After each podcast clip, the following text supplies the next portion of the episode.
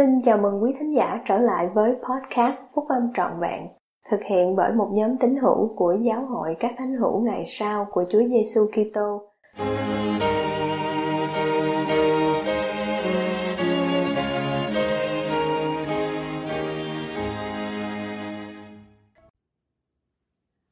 Phục sự giống như đấng cứu rỗi.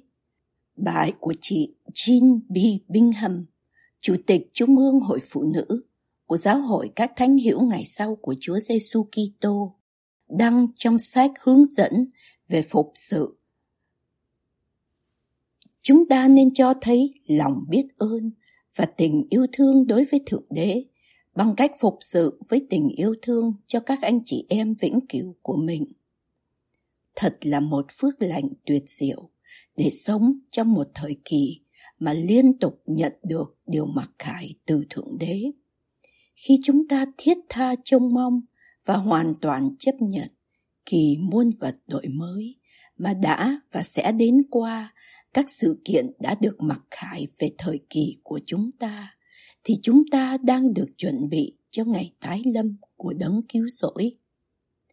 Và không có cách nào tốt cho việc chuẩn bị để gặp ngài hơn là cố gắng để trở nên giống như ngài qua việc yêu thương, phục sự lẫn nhau. Giống như Chúa Giêsu Kitô đã dạy các tín đồ của Ngài và lúc bắt đầu gian kỳ này. Nếu các ngươi yêu mến ta, thì các ngươi hãy phục vụ ta. Sự phục vụ của chúng ta cho những người khác là một cách bày tỏ vai trò môn đồ, lòng biết ơn và tình yêu thương của chúng ta dành cho Thượng Đế và vị nam tử của Ngài, Chúa Giêsu Kitô. Đôi khi chúng ta nghĩ rằng mình phải làm một điều gì đó to lớn và quả cảm để được coi là phục vụ người lân cận của mình. Tuy nhiên, những hành động phục vụ giản dị có thể có ảnh hưởng sâu sắc đến người khác cũng như đến bản thân mình. Đấng cứu rỗi đã làm gì qua các ân tứ thiêng liêng của Ngài về sự chuộc tội và sự phục sinh. Không có ai có một ảnh hưởng sâu xa như thế trên tất cả mọi người đã sống và sẽ sống trên thế gian. Nhưng Ngài cũng mỉm cười, trò chuyện, cùng đi, lắng nghe, dành thời gian, khuyến khích, giảng dạy cho người khác ăn và tha thứ. Ngài phục vụ gia đình và bạn bè, người lân cận lẫn người lạ, và Ngài mời người quen biết và người thân vui hưởng các phước lành dồi dào của phúc âm Ngài. Những hành động phục vụ giản dị và tình yêu thương mang đến một mẫu mực cho việc phục sự của chúng ta ngày nay. Khi anh chị em có đặc ân để đại diện cho đấng cứu rỗi. Trong những nỗ lực phục sự của mình, hãy tự hỏi, làm thế nào tôi có thể chia sẻ ánh sáng phúc âm với cá nhân hoặc gia đình này? Thánh linh đang soi dẫn tôi làm điều gì? Việc phục sự có thể được thực hiện trong rất nhiều cách thức riêng. Vậy thì ví dụ về việc phục sự là gì? Việc phục sự có thể là các chủ tịch đoàn, nhóm túc số các anh cả và hội phụ nữ chân thành bàn bạc về những chỉ định.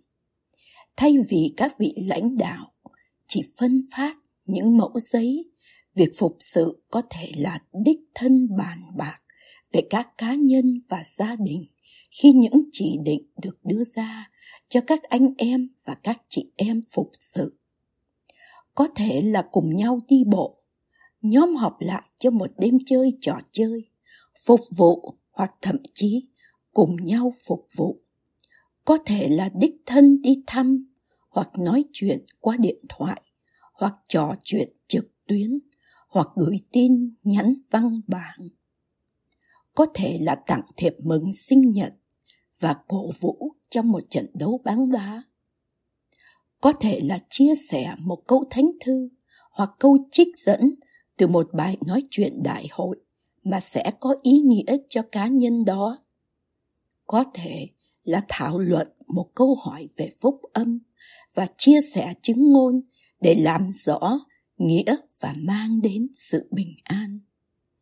Có thể là trở thành một phần của cuộc sống của một người nào đó và chăm sóc người đó có thể là một buổi phỏng vấn phục sự, mà trong đó, các nhu cầu và ưu điểm được thảo luận một cách thận trọng và thích hợp. Có thể là hội đồng tiểu giáo khu tổ chức để đáp ứng một nhu cầu lớn hơn. Kiểu phục sự này đã củng cố một chị phụ nữ là người phải chuyển đi xa nhà khi chồng chị bắt đầu theo học cao học vì không có điện thoại sử dụng được và phải chăm sóc cho một đứa con nhỏ nên chị ấy cảm thấy không ổn định ở một địa điểm mới hoàn toàn lạc lõng và cô đơn không hề biết trước một chị trong hội phụ nữ đã đến và mang theo một đôi giày nhỏ cho đứa bé và chờ hai mẹ con chị ấy đi chợ. Chị phụ nữ đầy biết ơn này nói, chị ấy đã giúp tôi trong lúc tôi cần nhất. Việc phục sự đích thực được cho thấy bởi một chị phụ nữ lớn tuổi ở châu Phi được chị định tìm kiếm một chị phụ nữ đã lâu không tham dự các buổi họp giáo hội.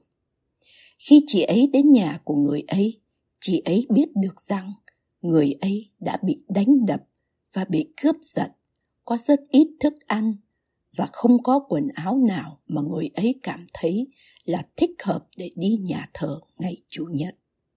Chị phụ nữ được chỉ định phục sự đã đến để sẵn sàng lắng nghe, mang đến rau quả từ vườn nhà mình, thánh thư để đọc và tình bạn.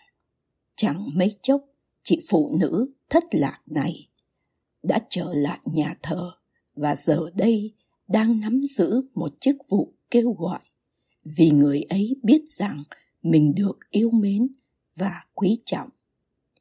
Việc kết hợp các nỗ lực của hội phụ nữ với nhóm túc số các anh cả hiện đã được cải tổ lại sẽ mang đến một sự đoàn kết mà có thể đưa tới những kết quả đáng kinh ngạc việc phục sự trở thành một nỗ lực phối hợp nhằm làm tròn bổn phận của chức tư tế đi thăm viếng tư gia của mỗi tín hữu và luôn luôn trông coi giáo hội cũng như sát cánh và củng cố họ cũng như nhằm đạt được mục tiêu của hội phụ nữ là giúp đỡ nhau chuẩn bị cho các phước lành của cuộc sống vĩnh cửu.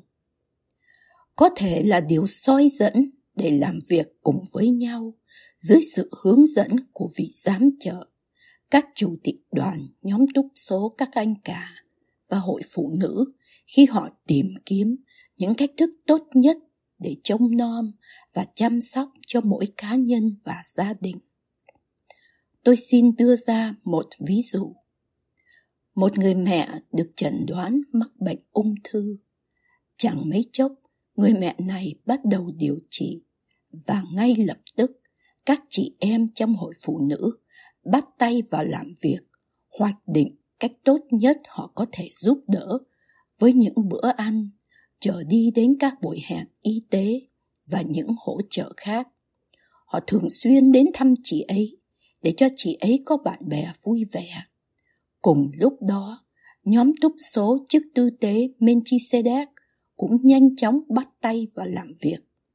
Họ dốc sức để sửa sang một phòng ngủ và phòng tắm để làm cho việc chăm sóc cho chị phụ nữ bị bệnh được dễ dàng hơn. Các thiếu niên cũng dốc sức để tham gia vào nỗ lực quan trọng đó và các thiếu nữ cũng tham gia.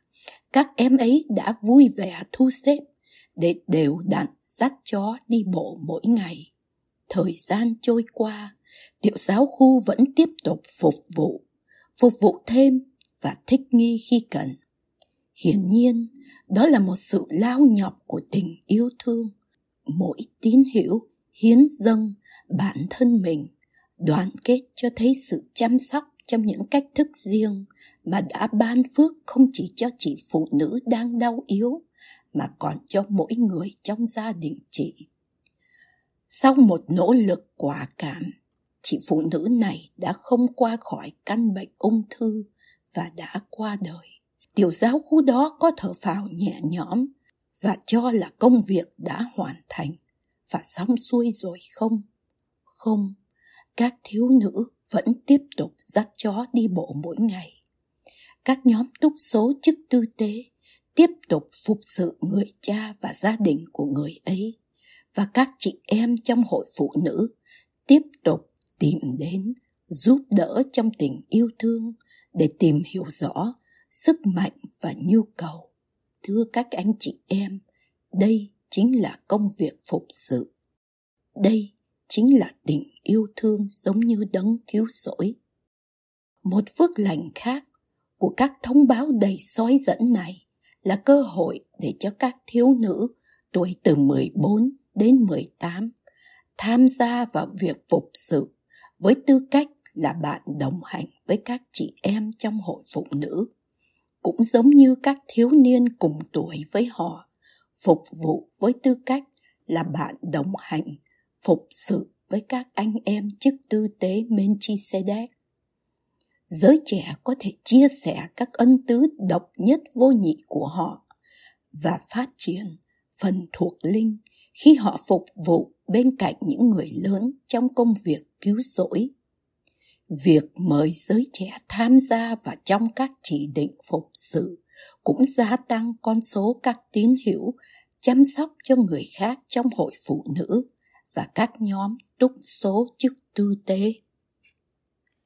Khi tôi nghĩ về các thiếu nữ tuyệt vời mà tôi quen biết, tôi rất mừng cho các chị em trong hội phụ nữ mà sẽ có đặc ân để được ban phước bởi lòng nhiệt tình, tài năng và sự nhạy bén về phần thuộc linh của các thiếu nữ khi họ sát cánh phục vụ cùng các em, hoặc được các em ấy phục sự. Và tôi cũng vui mừng không kém, trước cơ hội các thiếu nữ sẽ được cố vấn và giảng dạy cũng như được củng cố bởi các chị em trong hội phụ nữ. Cơ hội này để tham gia trong việc xây đắp vương quốc của Thượng Đế sẽ là một lợi ích to lớn cho các thiếu nữ, giúp đỡ các em ấy chuẩn bị kỹ hơn để làm tròn vai trò của mình với tư cách là những người lãnh đạo trong giáo hội và cộng đồng và là các thành viên đang đóng góp trong gia đình mình. Như chị Bonnie L. Oscarson chia sẻ, các thiếu nữ muốn phục vụ, họ cần biết họ được quý trọng và cần thiết trong một công việc cứu rỗi. Thực ra, các thiếu nữ đã phục sự những người khác rồi, mà không cần phải được chỉ định hay ghi nhận. Tôi biết một gia đình dọn nhà xa hàng trăm cây số, đến một nơi ở mới mà họ không quen biết ai. Trong vòng tuần đầu tiên, một thiếu nữ 14 tuổi trong tiểu giáo khu của họ xuất hiện ở cửa với một đĩa bánh quy, chào mừng họ đến khu vực đó. Mẹ của em ấy đứng đằng sau em ấy mỉm cười, với tư cách là một người sẵn sàng chờ em ấy, hỗ trợ mong muốn của em ấy để phục sự. Một ngày nọ, một người mẹ khác rất lo khi đứa con gái 16 tuổi của mình chưa về nhà vào giờ bình thường. Cuối cùng khi đứa con gái về tới nhà, người mẹ hơi bực mình cha hỏi. Đứa con gái xem nó đã đi đâu. Đứa con gái 16 tuổi gần như ngại ngùng đáp rằng nó đã mang hoa đến tặng một quá phụ gần nhà.